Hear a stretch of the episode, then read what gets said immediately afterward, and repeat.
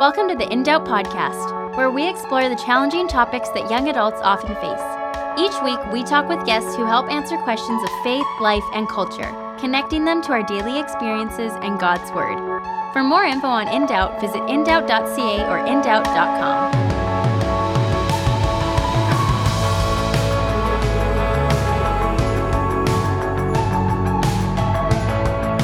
Hey, welcome to In Doubt. This is Daniel Markin, and today I'm joined by Nancy Guthrie. Uh, she's joining us on the program. She is a writer and a speaker. A lot of her work is helping local churches and individuals to study the Bible better.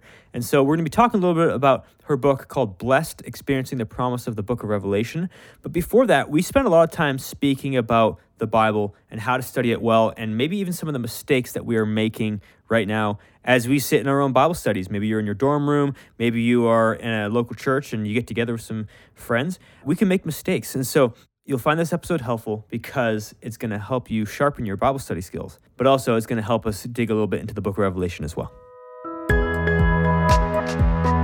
Hey, welcome to In Doubt. This is Daniel Markin, and today I'm joined by Nancy Guthrie.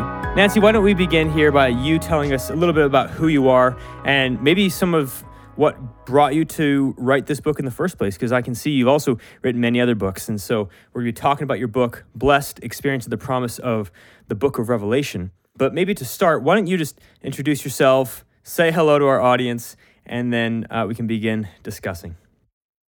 Sure.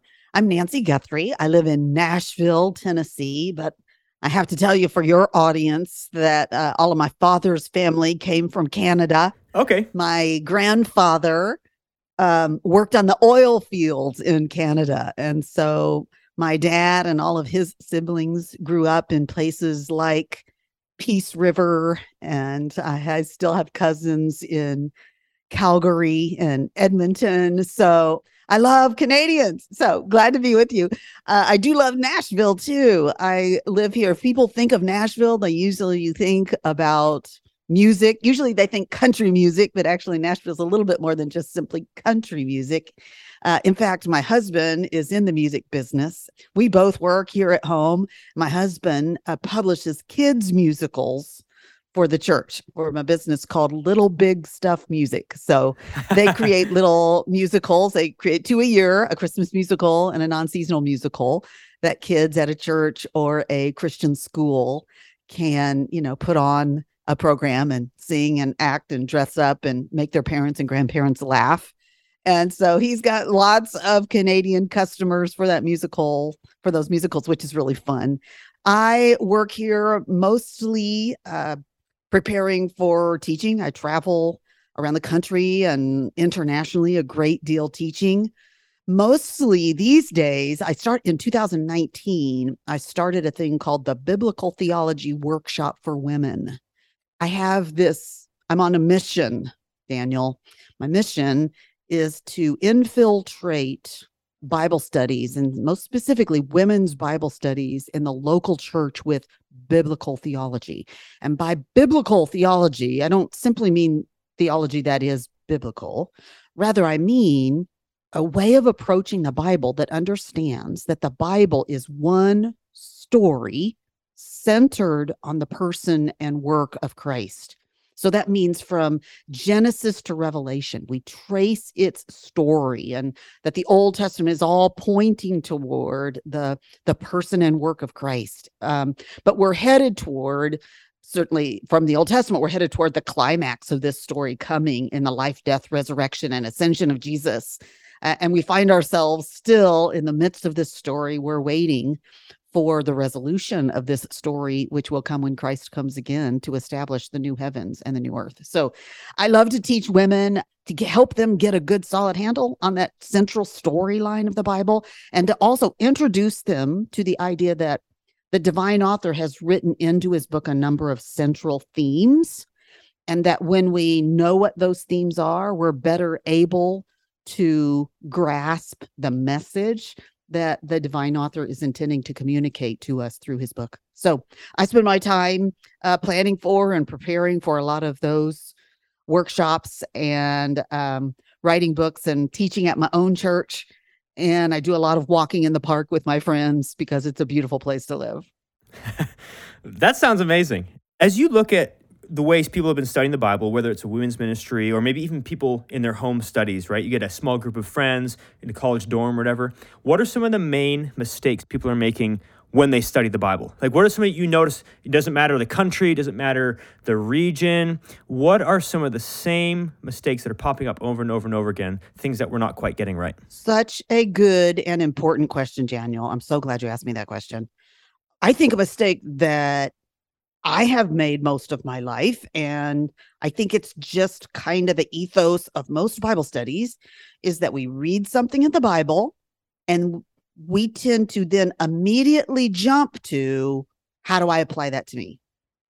What does that mean to me? And it's not that we don't want to get to how does that apply to me or what are its implications for me? It's that there are two places we have to go first so that we know how to rightly apply to ourselves. So, first of all, we've got to ask the question what did the writer of this passage, what was their intended message for the original recipients, the original readers of this book? So, in the Old Testament, you know you you read the books of moses and you're thinking about those people in the wilderness or after they have entered into the land under joshua and we're going to think first about what does this mean for them all right? So we go to what i would call them then all right? Go there first. But then we don't want to go directly from there to what does this mean to me? Because you and i live in a different era from them. We are we are not the the covenant people of of the nation of Israel living in that particular place and time and era of biblical history. And so there's somewhere else we have to go first. Then next, from there, we go to what difference does the life, death, and resurrection of Jesus make in how I understand this passage?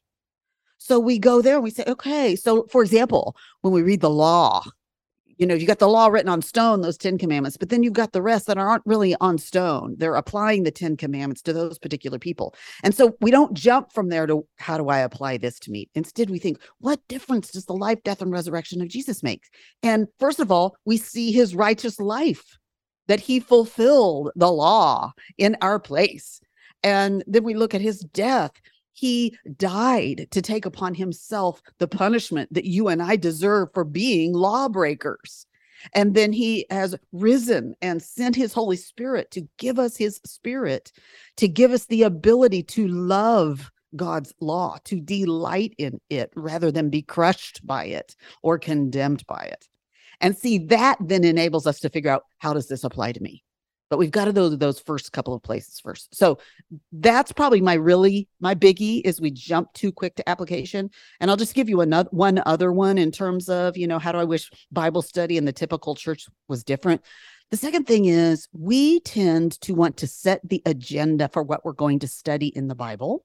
And our agenda is usually centered around felt needs or our own curiosity. Now, I am all for approaching the Bible with a curious mind. In fact, at these biblical theology workshops for women that I do, I'm constantly telling them, Are you bored with the Bible? Well, bring your curious mind to the Bible. Don't just be spoon fed by somebody. What's something you want to figure out from the Bible and then set out to do it? Because that makes Bible study engaging. But sometimes we decide what we think is important that we get out of the Bible. We pick a particular topic. And we say, I want to, you know, I, I want to hear what the Bible has to say about this. And once again, that's not a terrible thing, but it's us setting the agenda based on what we think we most need to know. And the thing is, if you and I set the agenda, we're probably never going to study Leviticus and we're never going to study lamentations and we're never going to study obadiah because we think those things have nothing to do with us. And so when we let god set the agenda and what we study i think what we actually find is that he's answering the questions that we most need to know the answers to. We just didn't we didn't know enough to ask the right questions Absolutely. Absolutely. Well, you know, that's the whole debate in churches between topical preaching or expositional preaching, right? Where if it's topical preaching, hey, we're going to we're going to just teach on this topic, you know, maybe it's dating in the church, or we're going to do a whole series on money or something like that, right? And you, you kind of hone in on one spot. I think there's a time and place for that. And I think you can actually do it expositionally where you maybe you, you take that theme you're saying well here are these passages you deal with the whole passage but I, I do agree with you i think sometimes we can like when you come in just topically it's it's pretty amazing. And i've been in bible studies like this and i've been guilty of you know early on even doing this where you just you quickly deviate from what you even intended to address at the first place. Because it just I, I don't know you just you just lose focus because there's not a set structure uh, that you had set out and and and placed in. You can tend to start giving good advice that's that maybe has wisdom and it's and it's maybe all really true and really helpful even consistent with biblical teaching but not necessarily could we look at the text and we would say okay that's what the holy spirit intended for us to get out of this text. And i think that's what you and i really want to try to find. Yeah okay so let me press you here because i agree with you. But then what if someone says but why is that bad? Right? Why is that bad? We came to this passage and we actually like had we, we ended up talking about god. We ended up actually having a really fulfilling time. We were edified and and the lord was glorified in our time together. Why is it so bad? You know because people will say why, why are you critiquing the way we ran our bible study? Did god not speak to us through that bible study? How would you address that question? Well you might have been helped by it but the goal of bible study is to open up god's word and hear him speak. And we don't want to put a filter on that. We don't want to deviate from, we don't want to assume that what we need most is good advice from the Bible. You know, maybe we need conviction, maybe we need correction, um, maybe we need encouragement.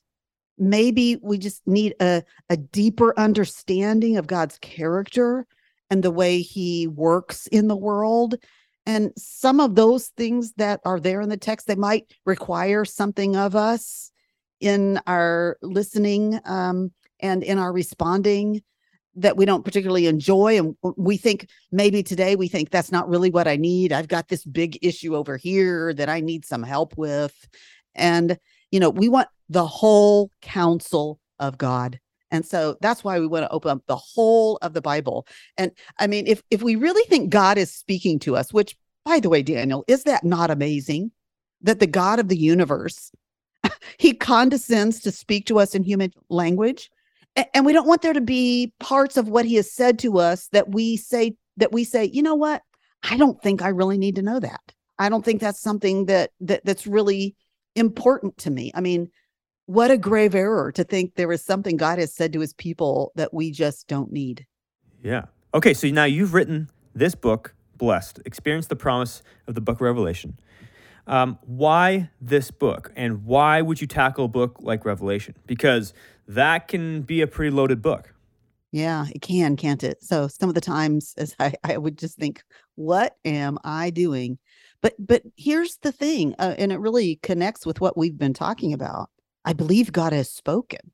And I really believe that I need to hear everything he has to say to me, and that we as the church need to hear everything he has to say to us. And I think Revelation, in many ways, has been um, well, it's it's both sides, Daniel. Some people are obsessed with it to a problematic degree, and other people have avoided it to a problematic degree.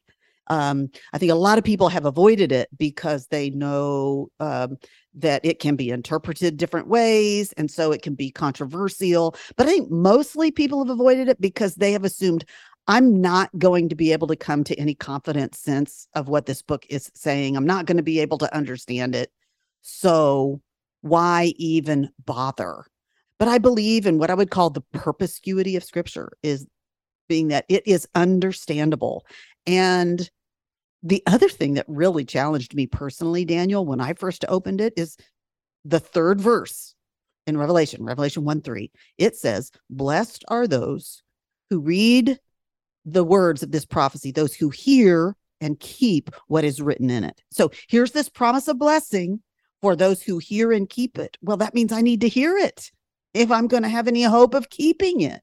And so I tried to create a resource that really worked its way through the text of Revelation that didn't infuse it with controversy. I mean, some people might find it problematic that I don't present here's all these different views, but I actually think for the typical person in the church, especially where we are in 2022, when there are so many things people are arguing about in the church, so many things that divide us, I really tried to create a resource that people could dive into this neglected book and absorb what I think is actually a very clear message. You know, I started in thinking the hardest thing about this project is going to be understanding Revelation.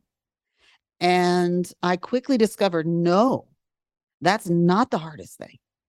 The hardest thing is living in light of it.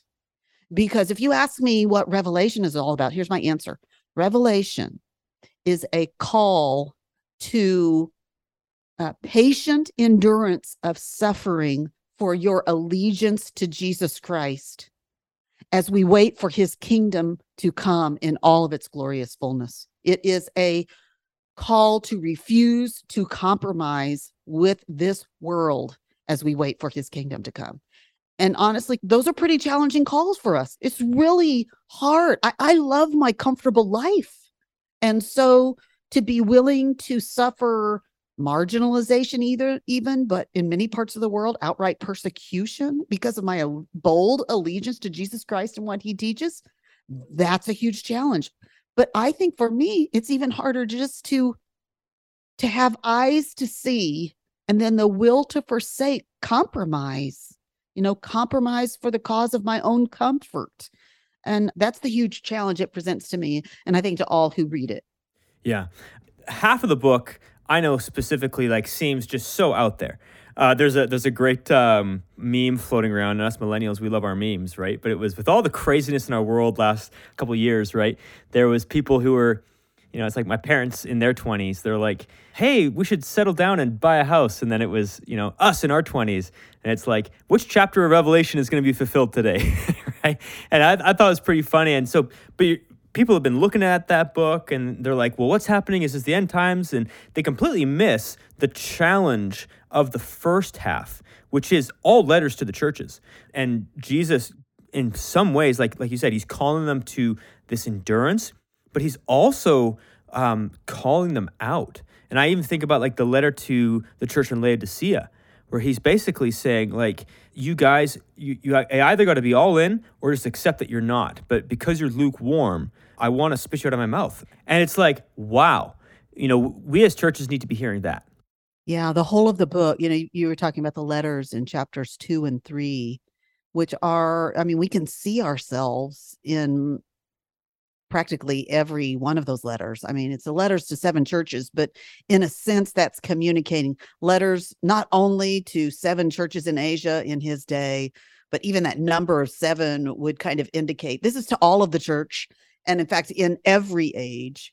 And as we see all of the different ways, some of them are actually persevering quite well and staying quite faithful that maybe we would see some of that in our modern day churches but you know also some of the things we see there in terms of sexual immorality idolatry compromise love of comfort. We certainly see those things in ourselves as well. And so the whole of the book though what just keeps coming back is to endure faithfully and endure in such a way that you will receive everything that God has promised to those he loves and calls his own. Yeah. Um, and people don't change much. And so those words, you know, like, and that's the thing I've learned through, I did a history degree. And what you see over and over and over again is people didn't change much. We just have iPhones now. um, but we still are walking in the same mistakes, the same sin, and still need to walk in the same place of repentance and, and holiness before God. Maybe as you as you've been studying this, if you could tell us what was the most challenging part of of writing this book, and then after you know you finished the book, what has been the most satisfying part of writing this? Where you look back on it, you're like, Oh, that I'm so glad that I wrote this. What has been the most challenging part while writing it, and what was the most satisfying part upon finishing it?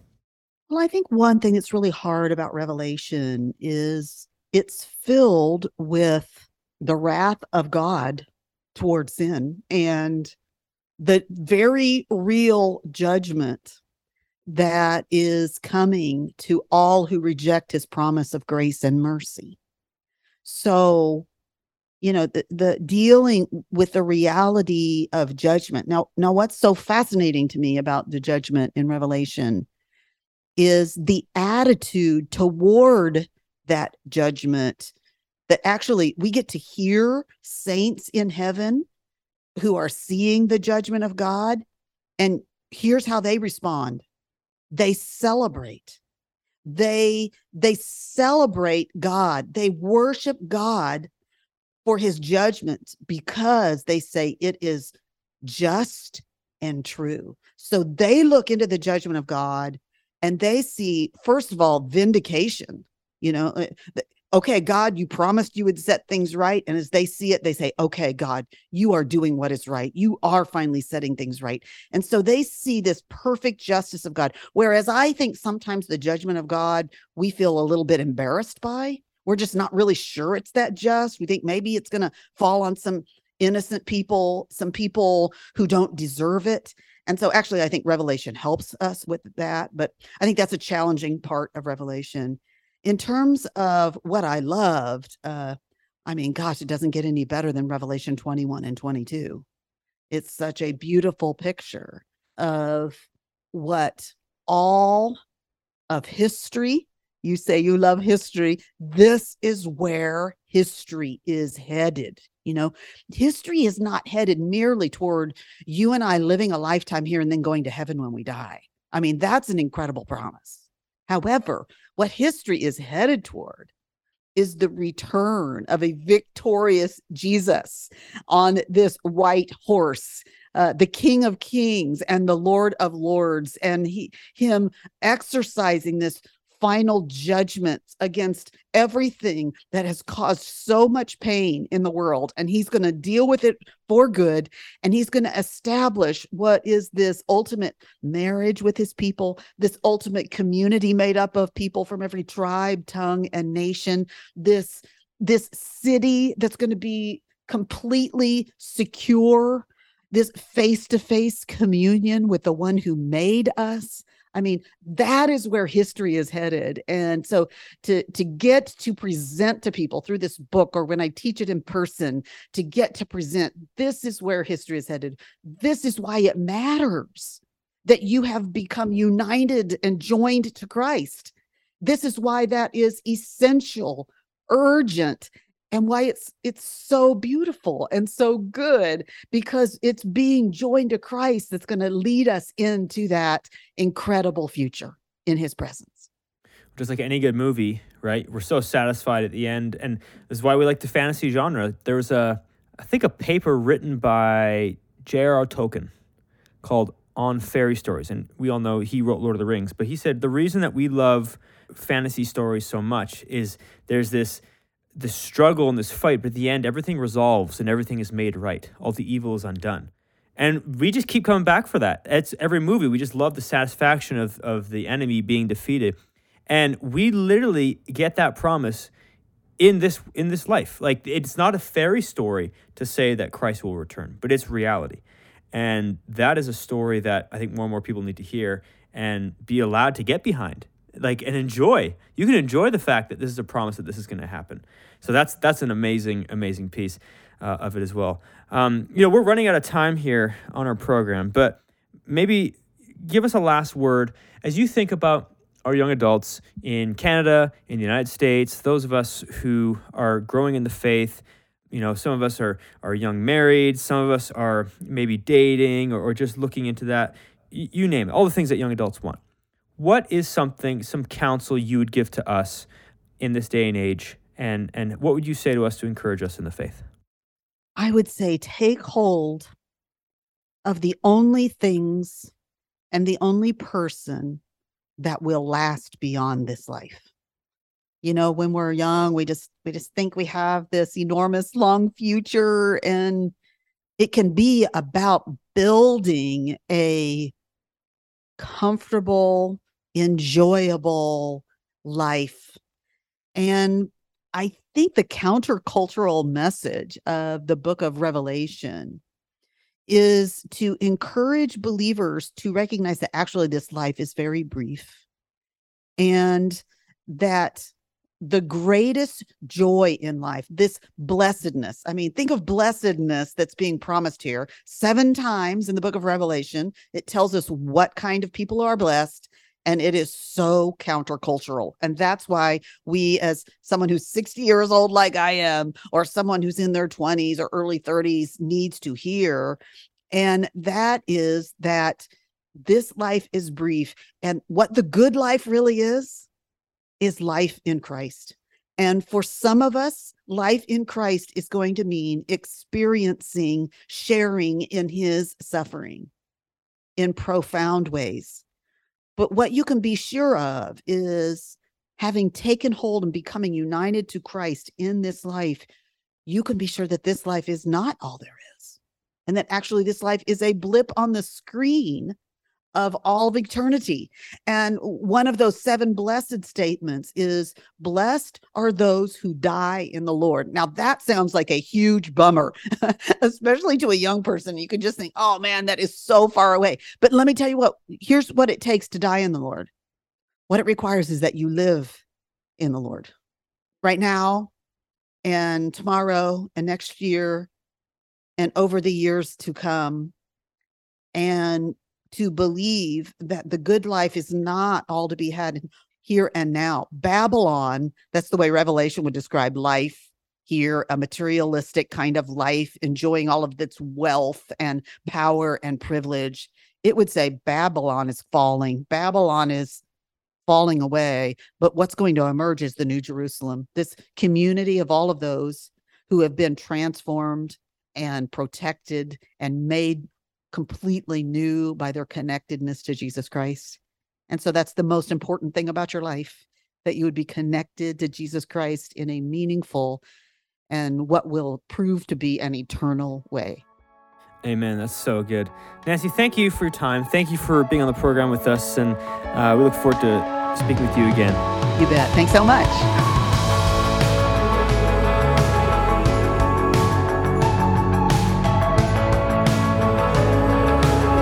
Thanks so much for listening. If you want to hear more, subscribe on iTunes or Spotify, or visit us online at indoubt.ca or indoubt.com. We're also on social media, so make sure to follow us on Instagram, Facebook, and Twitter.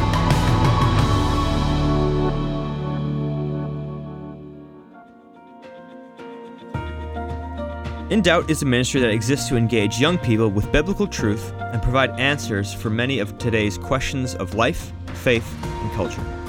Through audio programs, articles, and blogs, InDoubt reaches out to encourage, strengthen, and disciple young adults. To check out all the resources of InDoubt, visit indoubt.ca in Canada or indoubt.com in the US. Or if you're in a position or share a passion for the ministry of young people, you can support the ongoing mission of engaging a new generation with the truth of the Bible. First, you can pray for this ministry. And second, and if you are able, please consider a financial gift by visiting indoubt.ca in Canada or indoubt.com in the US. Your gift of any amount is such a blessing and an answer to prayer. Thanks.